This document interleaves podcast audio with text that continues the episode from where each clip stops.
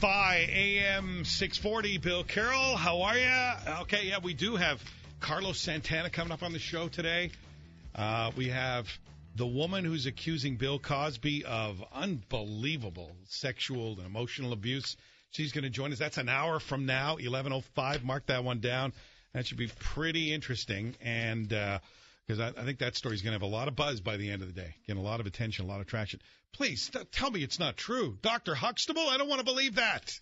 Do you want to believe that? I, not even a little bit do I want to believe that, but that doesn't mean it's true or not true. What I want to believe is not always what you should believe. The president, if he was listening to this show right now, I'm fairly sure he's not, but if he was listening to this show right now, I'm sure he'd say that uh, I'm acting out of fear because I don't think it's a good idea to be bringing non citizens to this country to be treated for Ebola. I don't like this idea at all.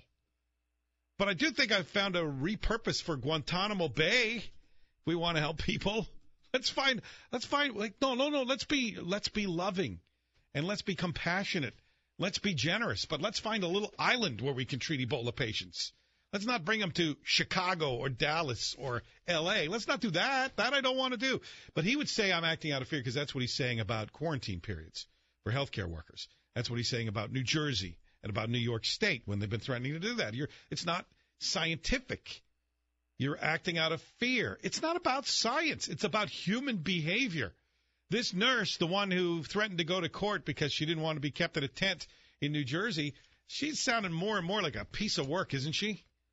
Now she doesn't even want to be home quarantined. She'll make her own decisions about whether she comes or goes because she knows better than everybody else on the planet about when precisely Ebola becomes contagious. I understand that if you're asymptomatic, they don't believe that you can spread it. They don't believe that. The problem is you can walk out the door to go to the grocery store and be asymptomatic and the symptoms come on while you're in the grocery store. Isn't it possible that since the incubation period is uh, between what's what is it four and 21 days. So this is window. If it comes on and attacks people differently, doesn't that also mean that somebody could be out and healthy one minute and suddenly they are just raging sick, throwing up in the grocery store when they went out?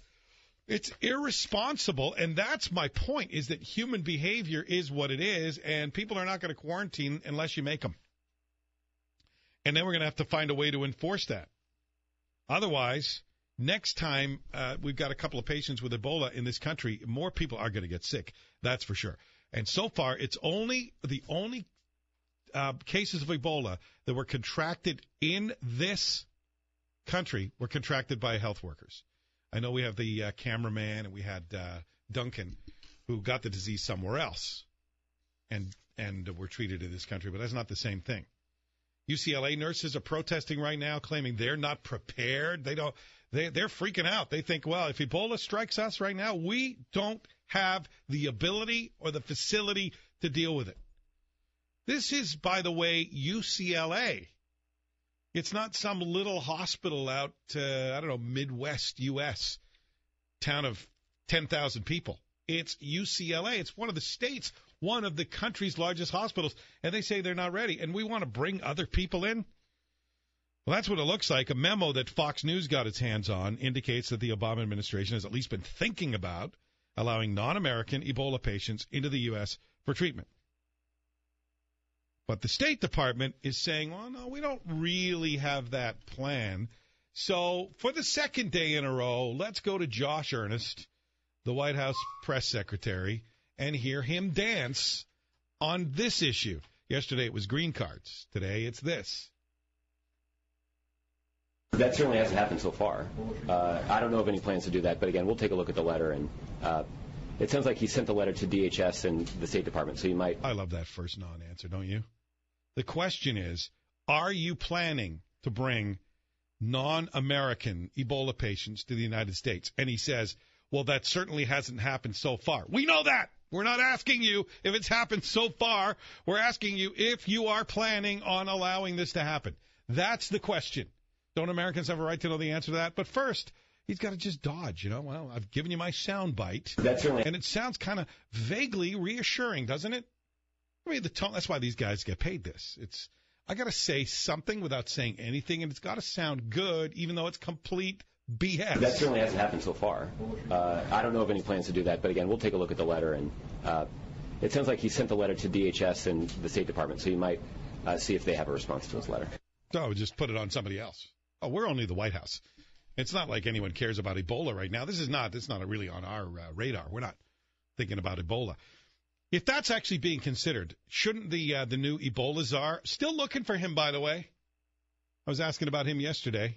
I heard Hoffman on his show this morning too, asking. Maybe it was yesterday morning. We've all been asking, where's the Ebola czar? But if this is true, they're considering this. Shouldn't the Ebola czar, the guy's got his hands on every, every one of these files, shouldn't he know it? And might he not mention that to the president? Just you know, bring it up. I have in my hands a copy of this internal memo that Fox says it has. It's uh, titled Sensitive but Unclassified Admitting Non U.S. Citizens to the United States for Treatment of Ebola Virus Disease. Purpose? Come to an agreed State Department position on the extent to which non U.S. citizens will be admitted to the United States for treatment of Ebola virus disease, EVD. A clear, a cleared paper is urgently needed for circulation to the uh, NSC for a policy decision. So it's not saying it's going to happen. It's saying we need to agree on whether or not it's going to happen. The phrase on the extent to which it will happen makes me a little nervous because that almost presupposes some of it's going to happen. Well, there's a difference between somebody shows up in the United States and they have Ebola and knowing they have Ebola and bringing them in for treatment. There's a huge di- difference here. Okay, so that's still up in the air. Uh, that's the purpose. Recommendation that state and DHS devise a system for expeditious parole of Ebola infected non citizens into the U.S. as long as they are otherwise eligible for medical evacuation from the Ebola affected countries and for entry into the United States. That is diplomatic mumbo jumbo if I've ever heard it. So you may not be a citizen, but if you would be eligible if you don't have Ebola, then you can come. It sounds like what they're saying. Issue, it says the United States needs to show leadership and act as we are asking others to act by admitting certain non citizens into the country for medical treatment for Ebola virus disease during the Ebola crisis. There it is. There's your answer. How deep did you have to read into that that uh, memo to figure it out? That's what they want. That's their recommendation. We need to do this. We need to show other African nations that they can't turn people with Ebola away if they need help. We have to uh, we have to encourage France, the United Kingdom, the rest of the world to do this, and so we should do it here. Well, I'm not sure we should be encouraging any country to do that. I think we should be urging medical personnel from all over the world to rush to where the Ebola is, help to treat it, and then when they come home, agree to uh, or be forced to be kept in isolation for 21 days, the incubation period. That's what we should be working on. Why would you bring Ebola to hospitals that say, like UCLA, they're not prepared to handle it, and that even the hospitals that thought they were they knew how to handle it, it's being spread to healthcare workers? Doesn't make any sense to me. The greatest stated impediment to persuading other countries to send medical teams to the Ebola afflicted countries in West Africa has been the lack of assured medical evacuation and treatment for responders who may be infected with Ebola virus. Well, I'm not saying you have an American doctor or nurse goes to West Africa, gets Ebola, that they shouldn't come back. I'm not saying that. I am saying they should be on an island somewhere with U.S. medical personnel. No, but that's not what we're talking about here. Why do we need to bring non citizens back to this country to be treated in order to encourage other countries to let their own medical personnel back in? If you're a doctor from the UK and you're a citizen of the UK, of course they should treat you. But they should isolate you. State Department contracted evacuation capacity has so far been sufficient to evacuate all Americans and several other international responders with EVD. Spain and the UK and Italy have each evacuated one or two of their own citizens. Of those evacuated, all American citizens have come to the United States for treatment. All others have gone to Europe, where Germany is so far the only country to accept non citizens with EVD for treatment. Several countries are implicitly or explicitly waiting for medevac assurances for their responders before committing to send medical teams.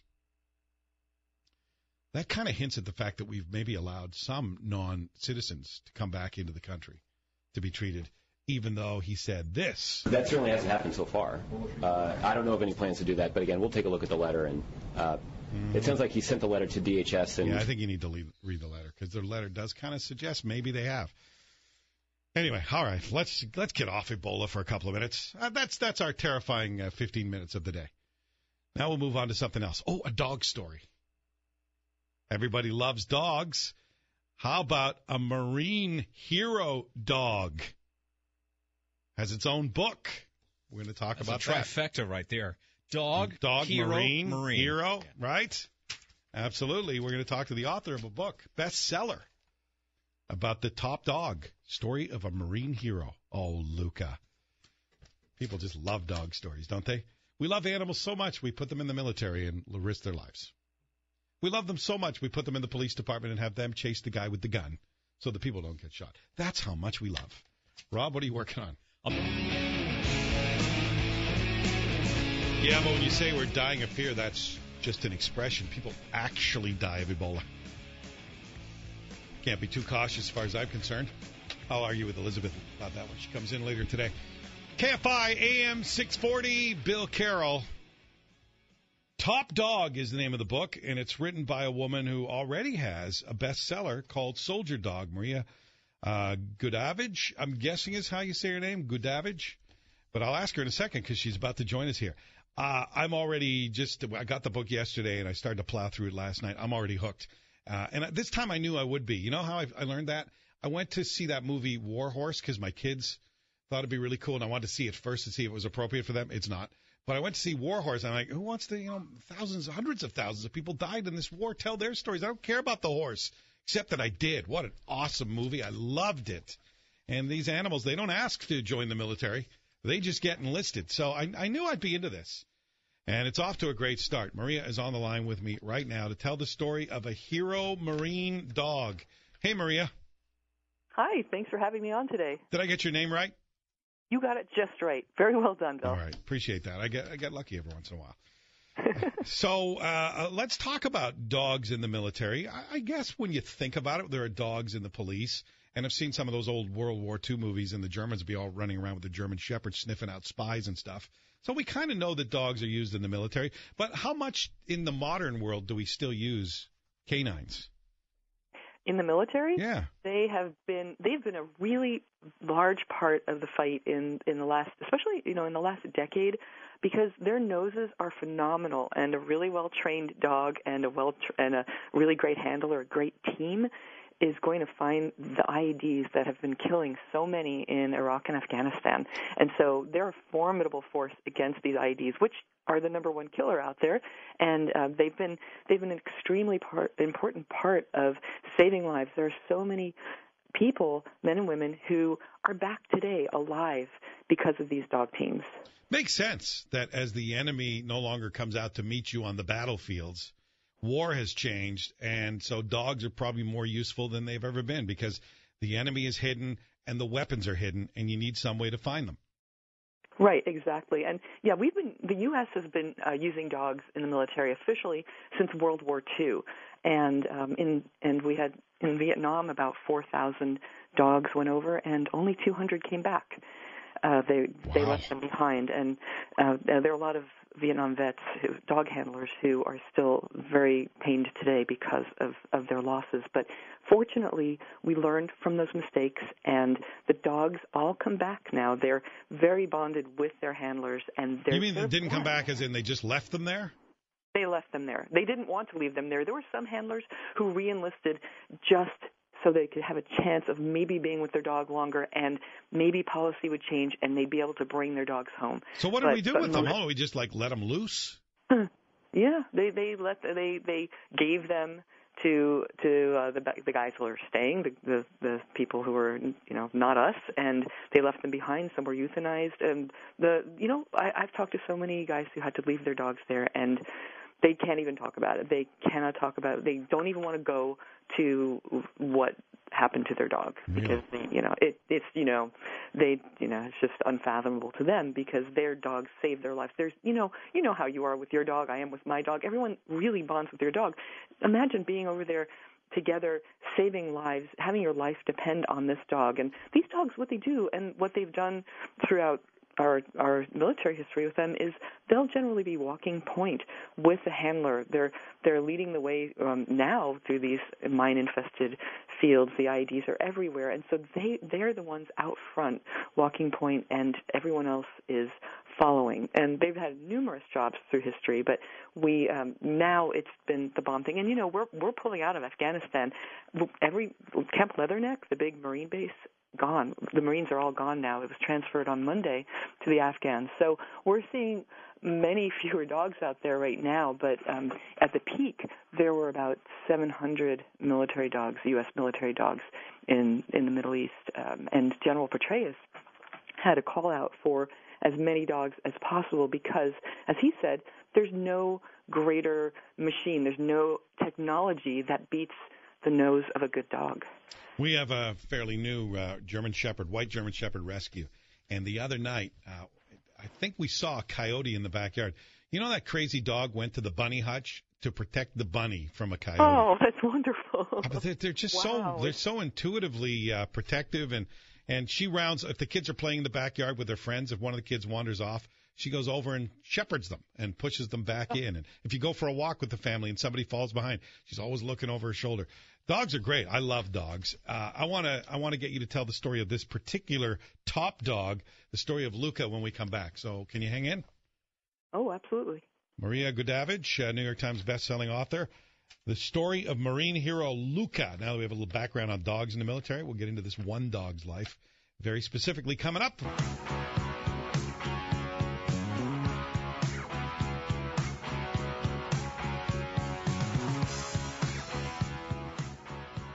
KFI AM 640, Bill Carroll. We're talking to the author of a book called uh, Top Dog, the story of a Marine hero, Luca.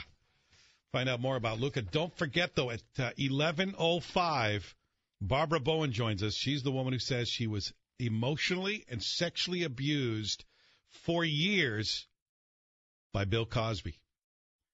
And then at 11.50, Carlos Santana is going to join us. So this is a good show today. I'm really interested in this book and the story of Luca. So let's get back to Maria. How you doing, Maria? Hey, great. Thanks, Bill. All right. So uh, before I get into the story of Luca, just answer this one tough question for me, will you? You think it's the right thing to do to use dogs in war? Yeah, that is a really tough question because I'm a, I'm a huge dog lover, but I also uh, I also like people coming home alive, and the the dogs generally do come back alive, and you know what? They work for fun. The, it's a game to them, which you know may be right or may be wrong, but the dogs these days are trained v- with very positive training methods. It's it's all about getting huge praise from the handler and about um, the reward, which is you know the Kong or the the tennis ball type of reward. And so to them, finding bombs or getting the bad guy, it's it's all a game. So they're generally having a really good time. And if if anything God forbid happens, they've probably saved a lot of lives. So yeah, would I want my dog to be in war? No, um, but I would want my loved ones to come home as well. So it's it's a really hard ethical question, but I absolutely support the use of these dog teams. Can't argue with you. Well said. Uh, let's talk about Luca K458, as she's known in the military, or Mama Luca, to the people who love her. What kind of dog is Luca? She is a beautiful, very expressive half German Shepherd and half Belgian Malinois. So it's, I think she got the best of both breeds.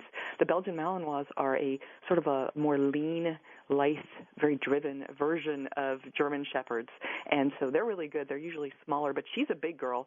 And most people actually think she's a boy. For some reason, they just call her a him. Even when hmm. people refer to her as Mama Luca, they say, hey, he's cute. What, how old is he or something? So, but she's a, she is a really special breed. And I really, and her eyebrows is, you you have the book in front of you probably. Uh, yeah. They are so expressive. Her handlers could tell sometimes that there was a bomb, an IED in front of them just by the look in her eyes. How did she find herself in the military? Well, this she has a really unusual story. She usually the U.S. buys dogs from breeders in Europe, of all places, because they have a very long history of of uh, police dog sports, and they're breeding toward the kind of dogs that are hardy and really great at what they do in canine world.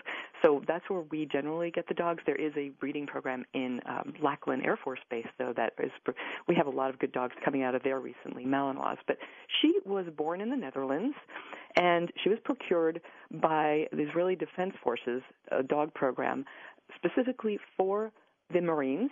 They were starting up a, a program for off-leash dogs. It's called Specialized Search Dogs, and we didn't have training. The U.S. didn't have really good training in off-leash use of dogs in war, and so we went to the best of the best. And IDF trained up a bunch of Marines, about four at a time, over in Israel for six months. So they procured Luca from the Netherlands. She was she met her main dog handler, Gunnery Sergeant Chris Willingham, in Israel, and she was trained up with him there. They came back to the U.S.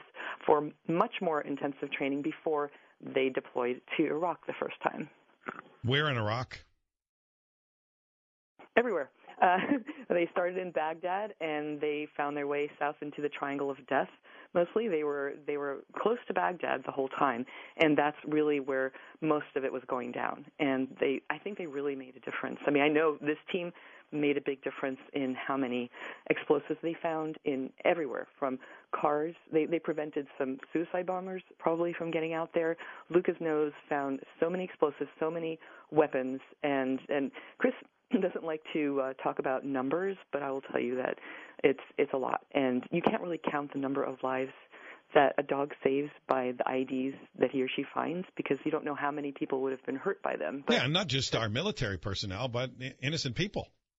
Absolutely, yeah. the children and the, the the people living there, they were. Sure. Uh, really grateful to see these dog teams once once they overcame the fear of the dogs. Some of them um, were very friendly with the dogs, and they they really seemed to get what was going on and really appreciate the handlers because the handlers would really reach out to them to to, to have good public relations and show them that these dogs are are here to help them.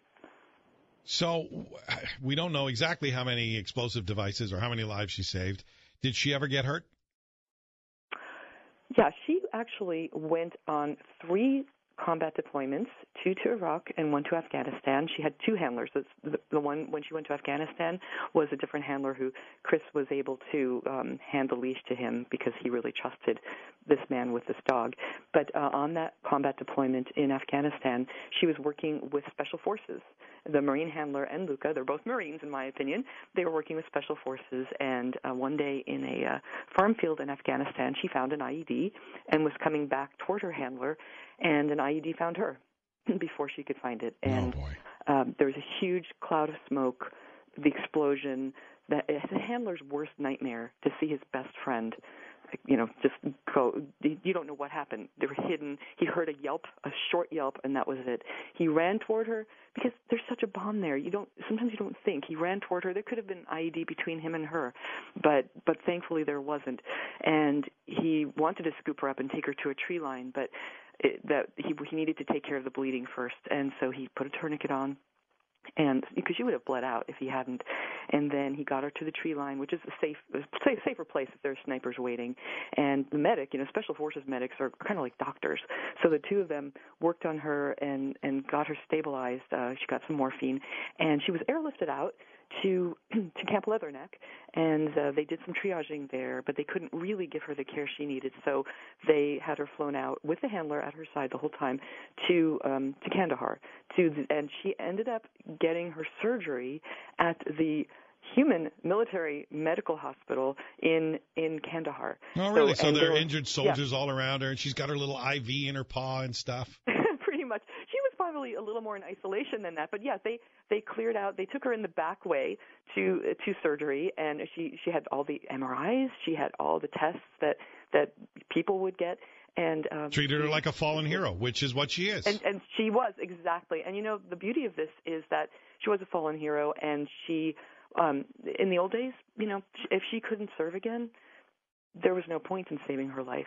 But they they did this two-hour surgery with human surgeons and veterinarians, and the staff um, was there the whole time. The the handler was right at her side. He was so worried about her, and she came out great. They did have to amputate her leg, her front left leg, but um, he the handler um, Juan Rodriguez stayed with her for at least two days straight without a break, except for the bathroom. He um, he slept in her her little recovery kennel with her. It's so touching. I have a beautiful photo of that in the book um, itself, so people can see that, or on my website actually.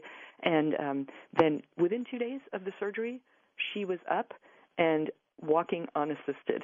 She she had graduated from the sling already. This is a dog who has such a spirit of can do. She has she has a resiliency that I'm in such admiration of, and I kind of tried to to live up to that because she just bounced back. And these days, she's going around to to military hospitals and wounded war. She visits wounded warriors, and she. Well, does she live with one of the soldiers she served with, or who looks after her now? Absolutely. So, so what happened after the uh, the amputation is that she ended up um, going back to the U.S. eventually, and uh, with the first with a second handler, and there was a an amazing reunion. Chris Willingham was actually working as a Marine in Finland at the time, and they arranged for this reunion. So Juan Rodriguez flew with her over to Finland, and they uh, they he handed the leash over to Chris, stayed with them with the family. Chris has a wife and two kids. Uh, stayed with the family for two weeks to make the transition easier for everyone, and then he flew back. So now Luca lives in Southern California uh, because uh, Chris moved back here, and he is she has the most amazing life. She is a very happy retiree. She the military lets people adopt military dogs once their service is done. So of course, Chris was first in line, and he had made it clear to Juan that when her time was done, he was really wanting to adopt her. And Juan got it. He understood. And he's he's a single guy. He was traveling a lot more. So so this dog is waking up to bacon and eggs on Sunday mornings, and and she's although a single guy would get a, a lot of action with a dog like that. True. What happened to your dog? Well, we served together. She's a hero. she got blown up in Afghanistan. Amazing story, Maria. I have to cut you short because we're uh, we're out of time here, but I've got a link on our web page so that people can go and buy your book and uh, read more about Luca. Top Dog, the story of the Marine hero. Thanks for sharing it. Really interesting stuff.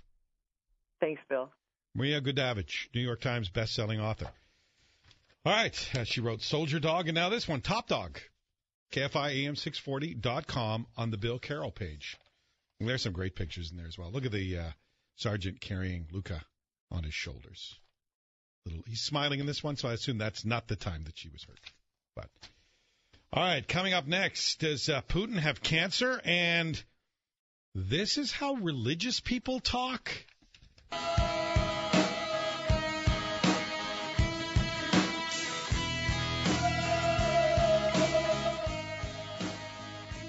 KFI AM 640. Bill Carroll coming up at 11:05. Barbara Bowen, you probably heard about her in the news. She claims that she was abused emotionally and sexually by Bill Cosby for years, and she's going to talk to us. Going to join us live on the show coming up at 11:05, and then at 11:50, Carlos Santana is going to talk to us. If I need to tell you who that is, you're not going to listen anyway. But who doesn't know Carlos Santana? How awesome is that? I'm a little bit excited, I have to say, to talk to Carlos Santana. Vladimir Putin, does he have cancer? There's a buzz going around out there that he has cancer. In fact, so much so that uh, they're asking his spokespeople about it. The reports are mostly in the U.S. media, and they say that uh, there's something wrong with him. He may be suffering something pretty serious. He's what, 62 years old, and he loves he loves to be photographed and videotaped, like this tall, tough, strong man, kind of athletic, loves to play ice hockey, puts on the skates and skates with the national team and stuff. So uh, he doesn't doesn't really like that. The New York Post said they had sources though that he was suffering from pancreatic cancer, which is not good, right? Pancreatic is one of the deadliest forms of disease. Apparently because it doesn't show its symptoms until it's really too late. It's so silent. If you catch it really early, you could maybe do something, but you almost never can. So that would be bad. Now, they asked his spokesperson about the cancer, and I love this. I love the way he responded. Let me remind you from earlier in the show how the White House press secretary doesn't answer questions but tries to be diplomatic. Is it true we're going to bring non citizens into this country with Ebola? Are we planning that? That certainly hasn't happened so far. Uh, I don't know of any plans to do that, but again, we'll take a look yeah, at the letter. certainly hasn't happened. It gives you the non answer, right? No, no. This is what Putin's guy did. He said, uh, Why don't you all shut your trap? when they were asking the questions. That's how he handled it. Putin. He said, but you know, is it possible? Well, don't bank on it. These journalists should shut their trap. Everything is okay. I'm going to take that as a no, that he's okay. Okay, California In N Out Burger, the uh, Christian who didn't get the kind of service that he wanted and flips out. Grow up. Okay, sounds good. Am I gonna get busted? No. Was that worth it?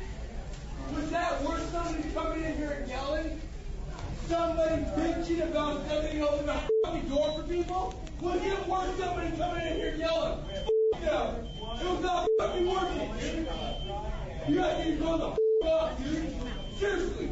I'm a Christian, and who cares I'm country? I'm gonna stand up for f- Now, in case anyone was going to write to me, how do you know he's a Christian? That that's how we know. He keeps telling us that between the f bombs.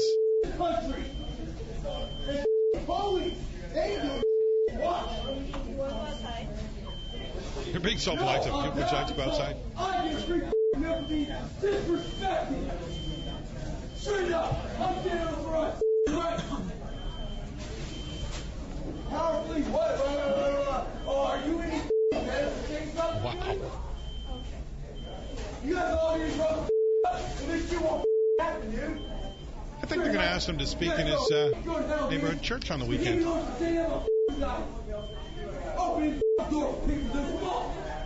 I have to tell you though, I've been in uh, In-N-Out Burger. You know, you order your favorite meal, and they give you the little number, and you go sit down.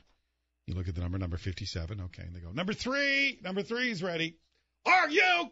And you, you almost lose it. No, Well, it'd be funny, except for this little kid looks t- par- uh, terrified. you have to see the video. Yeah, you yeah, do. it's it sounds angry, but when you really see this guy, he is losing, and there are kids around. and with everything that goes on today with people and guns, who, you know, I'd be I'd be running out of there.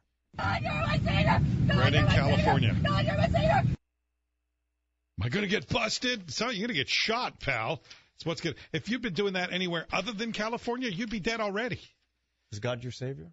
Coming up next, the woman who says that Bill Cosby abused her emotionally and uh, sexually for years, going to join us live.